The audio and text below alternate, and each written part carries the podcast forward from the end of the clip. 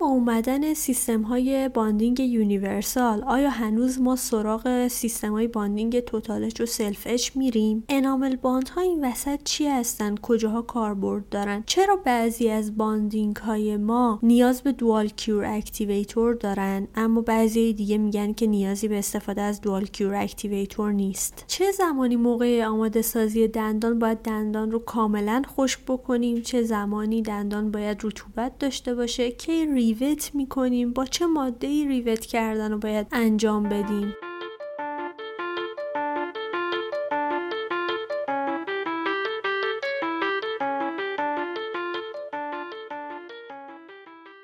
سلام. من کیانه شکفته هستم و شما به اپیزود نهم از پادکست مارتنزید گوش می‌دید. تو پادکست مارتنزید هر ماه یکی از مواد دندون پزشکی رو انتخاب می‌کنم و در موردش اطلاعات کامل و ترجیحاً بالینی میدم تا فارغ از اینکه شما چقدر در موردش اطلاعات داشتین بتونین بهتر ماده دلخواهتون رو انتخاب کنید و با اون کار کنید تا در نهایت هر کدوم از ما دندون پزشک بهتری باشیم. از اپیزود پنج که شروع کردیم در رابطه با adhesion صحبت بکنیم تو این رابطه چهار تا اپیزود در رابطه با primer ها داشتیم و حالا 6 تا اپیزود در مورد adhesive ها خواهیم داشت. این اپیزود مقدمات bonding و تقسیم بندی انواع bonding ها هست که نسبت به بقیه اپیزودها یکم ساده تره اما به نظرم دونستنش برای درک بهتر اپیزودهای بعدی لازمه. و در روزهای قرنطینه خانگی فروردین ماه 99 ضبط شده. یه اپیزود در رابطه با enamel bond ها کاربرد هاشون و برند هاشون داریم. یه اپیزود در رابطه با dentin bonding ها و مقایسه سیستم های total etch و self etch داریم. یه اپیزود راجع به bonding های universal داریم و یه اپیزود در رابطه با bonding های dual cure dual cure activator ها اندیکاسیون ها و برند هاشون داریم. نهایتا هم یه اپیزود از نکات کلینیکی و جمع‌بندی انتخاب و خرید bonding ها داریم. پس لطفا تو این 6 اپیزود با من همراه باشید.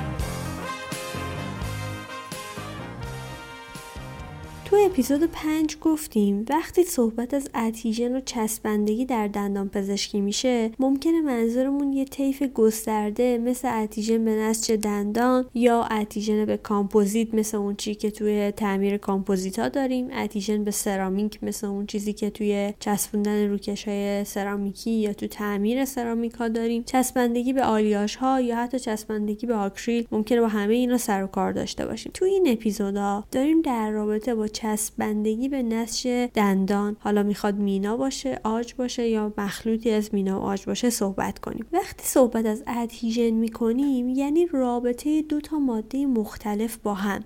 برعکس اون چیزی که ما در cohesion می‌شناسیم یعنی رابطه مولکولای یه ماده با خودش. این تو adhesion ما دو تا ماده مختلف داریم که قراره به هم متصل بشن. حالا فرض کنید دو تا ماده جامد قرار روی هم قرار بگیرن. هر کدوم از این مواد رو اگه میکروسکوپی نگاه نگاهشون بکنیم متوجه میشیم یه سطح خشن و ناصاف همراه با یه سری برجستگی و فرو رفتگی دارن. حالا فرض کنید دو تا ماده با سطح ناصاف روی هم قرار بگیرن. آیا همه نقاط بین این دو تا ماده با هم دیگه تماس یک نواخت دارن؟ نه قطعا فقط یه سری برجستگی هایی هستن که توی اون نقاط با هم دیگه تماس دارن و بین دو تا ماده یه سری هم فضای خالی اون وقت وجود خواهد داشت. اما حالا یه مایع و یه جامد رو تصور کنین که روی هم قرار گرفتن. مایع می‌تونه بره و بین برجستگی ها و فرو رفتگی های جامد قرار بگیره و اونها رو پر کنه. یه جورایی با تمام قسمت های سطح جامد می‌تونه تماس داشته باشه. برعکس اون چیزی که تو تماس دوتا ماده جامد داشتیم. برای همین موقع اتصال یا ادهیژن بین دو تا ماده برای اینکه بتونیم یه تماس نزدیک بین اونا برقرار بکنیم از یه ماده مایع یا نیمه مایع بین دو تا جامد استفاده استفاده می‌کنیم و این میشه فلسفه استفاده از adhesive که نقش اون مایع رو ایفا می‌کنه تا مثلا بین دو تا جامد که دندان و کامپوزیت ما باشن قرار بگیره. با همین فلسفه ما از سمانای luting مثلا بین restoration و دندان هم استفاده می‌کنیم.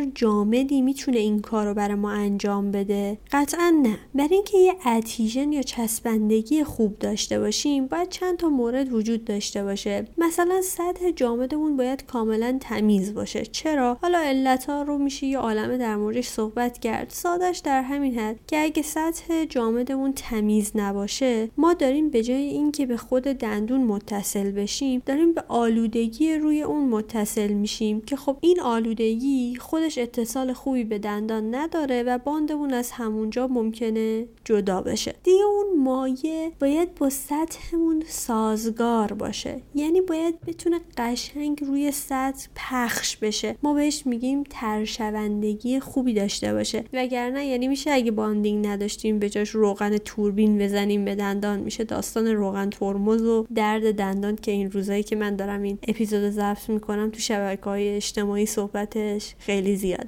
دیگه اون مایع ما باید یه سری ویژگیهایی داشته باشه. مثلا viscosity ش مناسب باشه film thickness خوبی داشته باشه و این داستان ها هم وجود داره. فعلا نمی‌خوام اینجا راجع بهش زیاد صحبت بکنم. پس تا اینجا ما برای اینکه یک چسبندگی خوب بین دوتا جامد داشته باشیم چون دوتا جامد با هم تماس مستقیم و کاملی در همه این نقاط ندارن از یه ماده حد واسط مایع یا نیمه مایع استفاده می‌کنیم که این باید هم با سطحمون سازگار باشه خوب روی سطح یک نواخت پخش بشه و سطح جامدمون هم باید کاملا تمیز باشه تا بتونیم یک ترشوندگی و یک اتیژن خوب رو اونجا به دست بیاریم. حالا ببینیم این اتصال یا چسبندگی با چه مکانیسمی اتفاق میفته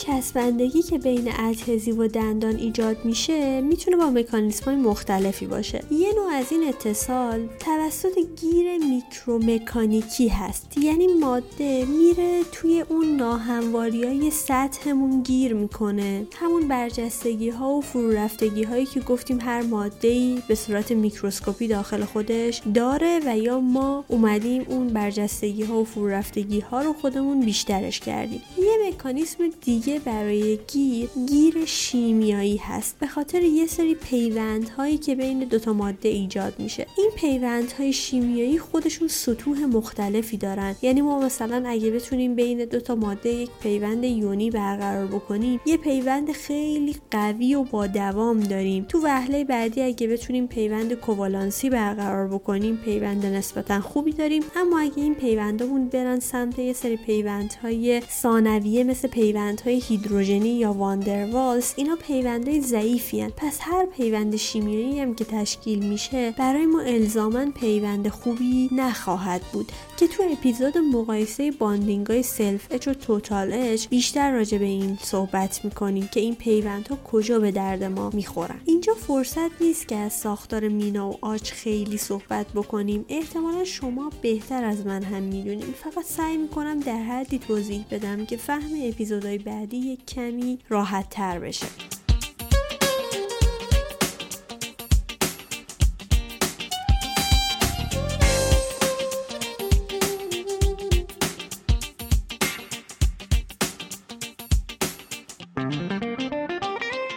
adhesion به ساختار مینا و عاج ما گیر micromechanical رو تو هر دو تا سوبسترامون یعنی هم مینا و هم عاج داریم. یعنی سعی می‌کنیم با استفاده از یه سری مواد اسیدی روی این سطوح برجستگی ها و فرو رفتگی های ایجاد بکنیم که bonding مون داخل این برجستگی ها و فرو رفتگی ها گیر کنه و از این طریق adhesion به دست بیاریم. این که تو هر دو تا سوبسترامون سر جاشه. حالا تو مینا می‌خواد با نفوذ رزین داخل macrotag ا و microtag ای شکل گرفته از etching مون باشه. تو عاج می‌تونه از طریق حذف smear layer و ایجاد hybrid layer و اینجور داستانا باشه. اما در مورد گیر شیمیایی تا اونجایی که می‌دونیم مینا ساختارش حدود بیش از 90 درصدش مواد معدنی یعنی بلورای هیدروکسی آپاتیته و مقدار کمی هم مواد عالی داره. این یعنی چی؟ یعنی تو مینا به خاطر اینکه هیدروکسی آپاتیت که یک ماده یونی هست یعنی یه عالم یون کلسیوم فسفات و هیدروکسیل داره برای اینکه به این مینا بتونیم اتصال و چسبندگی برقرار بکنیم باید بریم سراغ پیوندهای یونی. اما نکته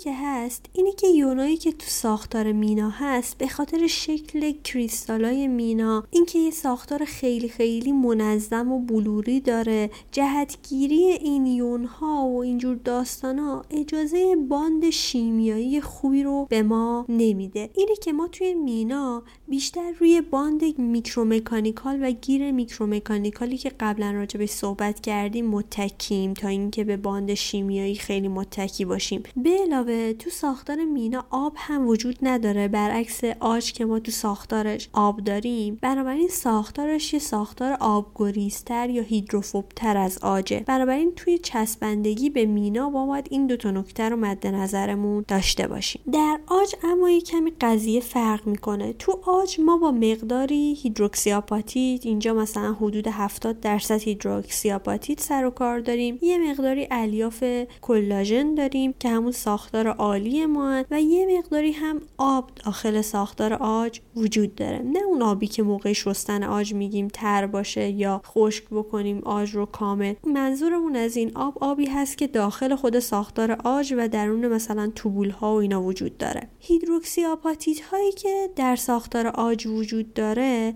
به اندازه مینا بلوری نیستن. جهتگیریشون هم به نحوی هست که ما می‌تونیم تا حدی باهاشون گیر شیمیایی اونم از نوع یونی برقرار بکنیم. از اون طرف الیاف کلاژن رو هم داشتیم که مثل بقیه پروتئینا می‌تونن یه سری پیوندهای ضعیفتر مثل پیوندهای هیدروژنی تشکیل بدن. اما این پیوندهای ضعیف هدف ما که گیر با دوام هست رو زیاد تامین نمی‌کنه. بنابراین اون چیزی که باند با دوامی به ما میده گیر شیمیایی هست که اون پیوندهای یونی که بین مونومرهای فعال سیستم bonding مون. با کلسیومای هیدروکسی آپاتیت روی الیاف کلاژن می‌تونه تشکیل بده به ما میده. البته به شرط اینکه ما توی عاج total etch کار نکرده باشیم همه اون هیدروکسی آپاتیت ها رو حل نکرده باشیم که خب چون یکم بحثش مفصل تره تو اپیزود مقایسه self total etch مفصل تر راجع بهش صحبت می‌کنیم.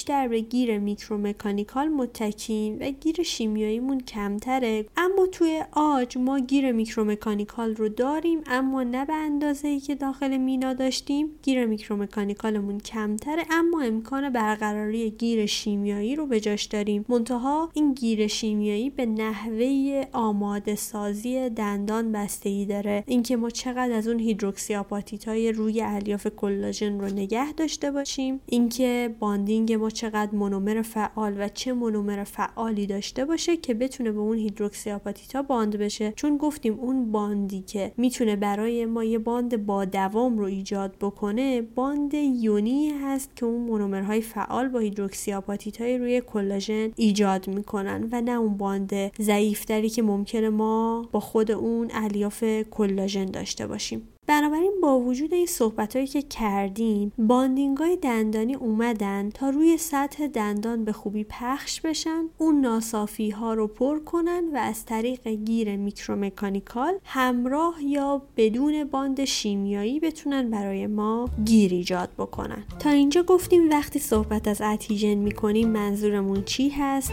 adhesive ها برای چی اصلا استفاده میشن؟ اگه قرار ماده به عنوان adhesive استفاده بشه چه ویژگی باید داشته باشه. حالا می‌خوایم بگیم اون چیزی که اصلا ما به عنوان سیستم های bonding امروزه می‌شناسیم چی هست چه اجزایی داره اینا رو باید بشناسیم چون بعدا تقسیم بندی bonding ها بر این اساسه.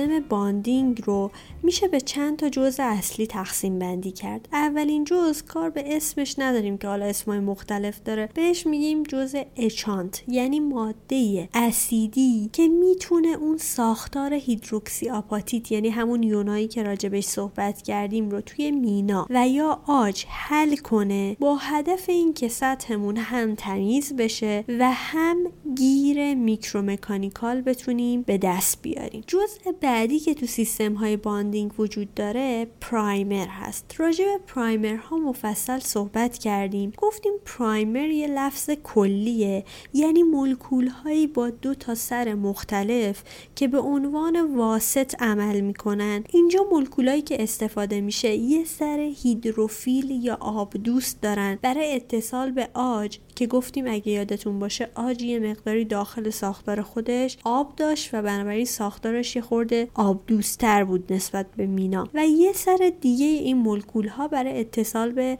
کامپوزیتمون هست که آبگریز هست. معمولا این مونومرهای فعال گفتیم همراه با حلال ها هستن تا مولکولمون بتونه نفوذ خوبی داشته باشه. حالا همین مولکول های دو سر رو می‌تونیم جداگانه و با سرهای مختلف به صورت باتل های جداگانه عرضه بشن که مثلا به سرامیک های مختلف متصل بشن که ما به عنوان سایلن یا به عنوان سرامیک پرایمر میشناختیمشون یا ممکن بود سرشون یه جوری طراحی شده باشه که به آلیاژ ها متصل بشن. می‌شد primer های آلیاژ یا alloy primer ها که تو اپیزودهای 5 تا 8 مفصل راجبشون صحبت کردیم. بنابراین اینجا هم ما یه primer داریم. منتها نوع مولکول یه جوری طراحی شده که یک سرش به عاج هیدروفیل متصل بشه و یه سرش به کامپوزیت. جزء سوم سیستمای bonding ما adhesive ه. adhesive یک رزین خالص و ترجیحاً هیدروفوبه که داخل خودش حالا یه سری مولکولای آغازگر داره که باعث میشن که adhesive مون cure بشه. یه سری مواد دیگه مثل crosslinker و اینجور چیزا هم ممکنه داخلش داشته باشه که ما فعلا اینجا بهش کاری نداریم. ولی جزء اصلیش یک رزین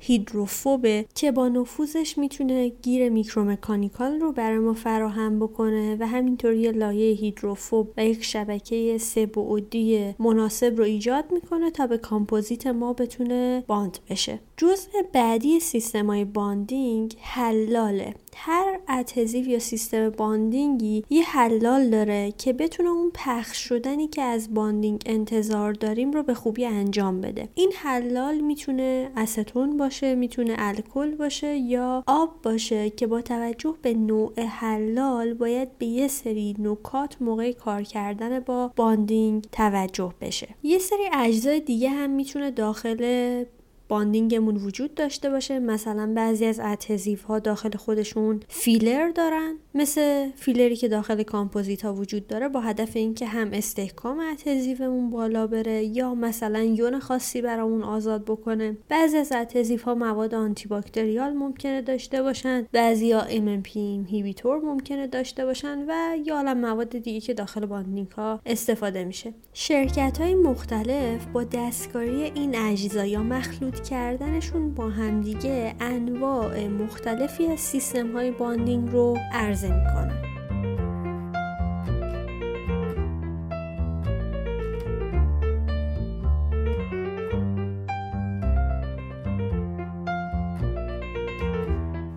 اساس این اجزایی که صحبت کردیم adhesive ها می‌تونن انواع مختلفی داشته باشن. یه تقسیم بندی adhesive ها بر اساس کاربردشونه. زمانی که ما تمام سوبسترایی که می‌خوایم بهش bond بشیم میناست. می‌تونیم از adhesive هایی به نام enamel bond استفاده بکنیم که تو اپیزود بعدی راجبشون کامل صحبت می‌کنیم. پس ما یه دسته enamel bond داریم. زمانی که سوبسترای ما عاجه یا حتی یک ذره عاج داخلش داره و یا شک داریم حتی که ممکنه سوبسترامون عاج داشته باشه دیگه نمی‌تونیم از enamel bond استفاده بکنیم. میریم سراغ dentin bonding ها یا همون سیستم های bonding ی که امروزه با نسل یا اسمای مختلف شناخته میشن.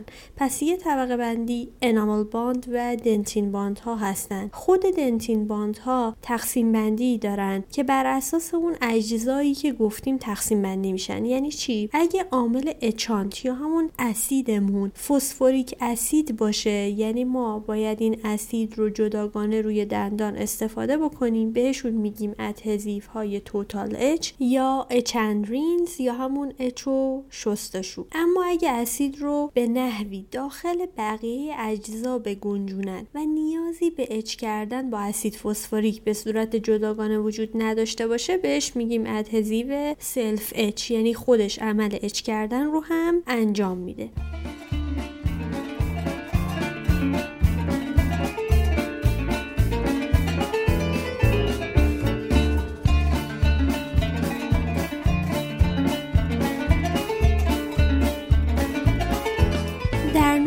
اچندرینز یعنی زمانی که ما فسفوریک اسید جداگانه نیاز داریم اگر باتل پرایمری که توضیح دادیم که چی بود و باتل اتزیف که توضیح دادیم چی بود رو جدا از همدیگه عرضه کرده باشن بهش میگن اتزیف های توتال اچ دو تا باتل تو باتل یا سه مرحله ای به خاطر اینکه سه تا مرحله داره. یه سرنگ فسفوریک اسید داریم یه باتل پرایمر یه باتل هم که به نسل چهارم معروفن. اگر همین adhesive های total etch یعنی اونایی که phosphoric acid قبلش نیاز هست. کارخونه primer و adhesive رو با هم مخلوط کرده باشه و یه bottle به ما عرضه بکنه اسمش میشه adhesive total etch تک bottle یا دو مرحله ای که پس اینجا ما یه سرنگ phosphoric acid جداگانه داریم یه bottle هم مخلوط primer و adhesive داریم که گفتیم هر کدوم از این اجزا چی بودن. که به نسل پنجم هم معروفن. اگر bonding ما به خاطر primer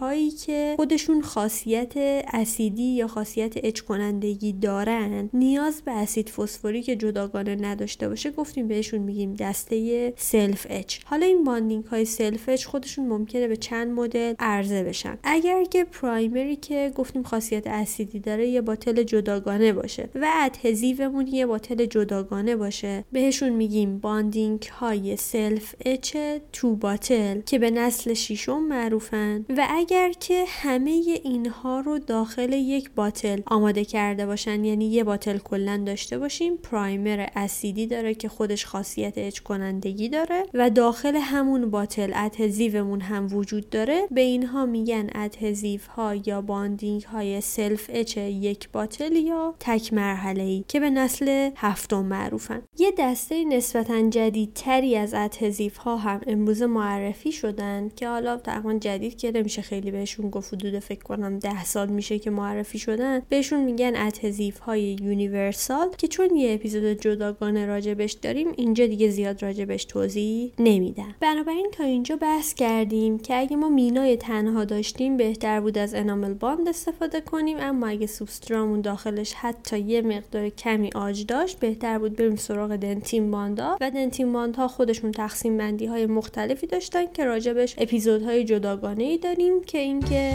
کی بریم سراغ سیستم bonding self etch و کی بریم سراغ bonding total etch و توی هر کدوم از این سیستم ها باید به چه نکاتی توجه بکنیم.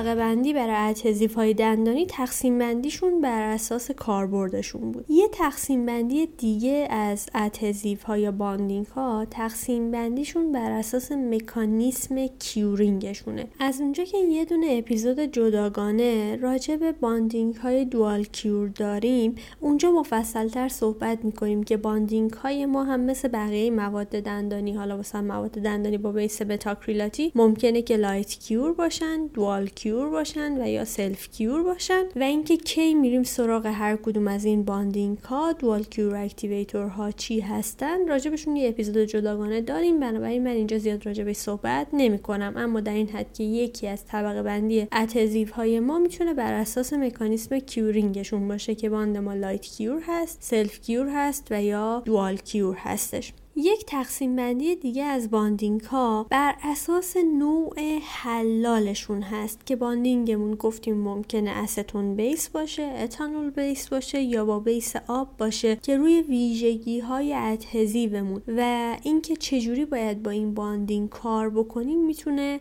تاثیر داشته باشه که توی اپیزودی که نکات کلینیکی راجع به adhesive ا رو میگیم راجبش بیشتر صحبت خواهیم کرد. فعلا می‌خوایم یه طبقه بندی کلی از bonding ها تو ذهنمون باشه بعدا یکی یکی می‌خوایم راجبش با هم صحبت بکنیم. امیدوارم این پادکست تا اینجای کار به دردتون خورده باشه. البته گفتیم که این صرفا یک مقدماتی از bonding ها بود. اپیزودهای بعدی به ترتیب راجع به enamel bond ا انتخاب بین سیستم total etch و self etch bonding های universal bonding های dual cure و dual cure activator ها و نهایتا اپیزود آخر هم راجع به نکات کلینیکی و جمعبندی و انتخاب bonding هست. پس لطفا تو اپیزودهای بعدی هم با ما همراه باشید.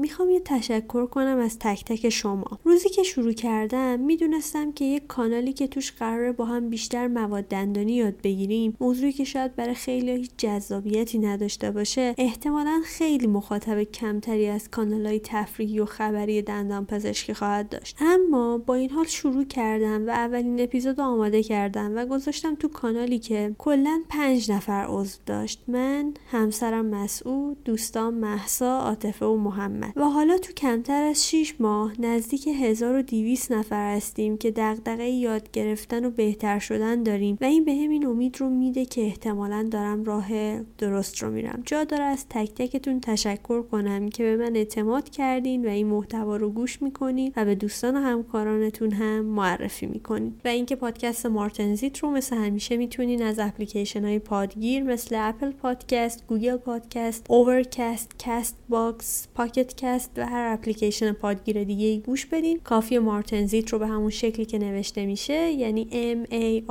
R T E N S I T E سرچ کنید و دکمه subscribe رو بزنید تا از اومدن اپیزودهای جدید مطلعتون کنه. ممنون که تا اینجای کار همراه هم بودین. شب و روزتون خوش. تنتون سلامت. دلتون شاد. لبتون خندون. جیبتون هم پر بود.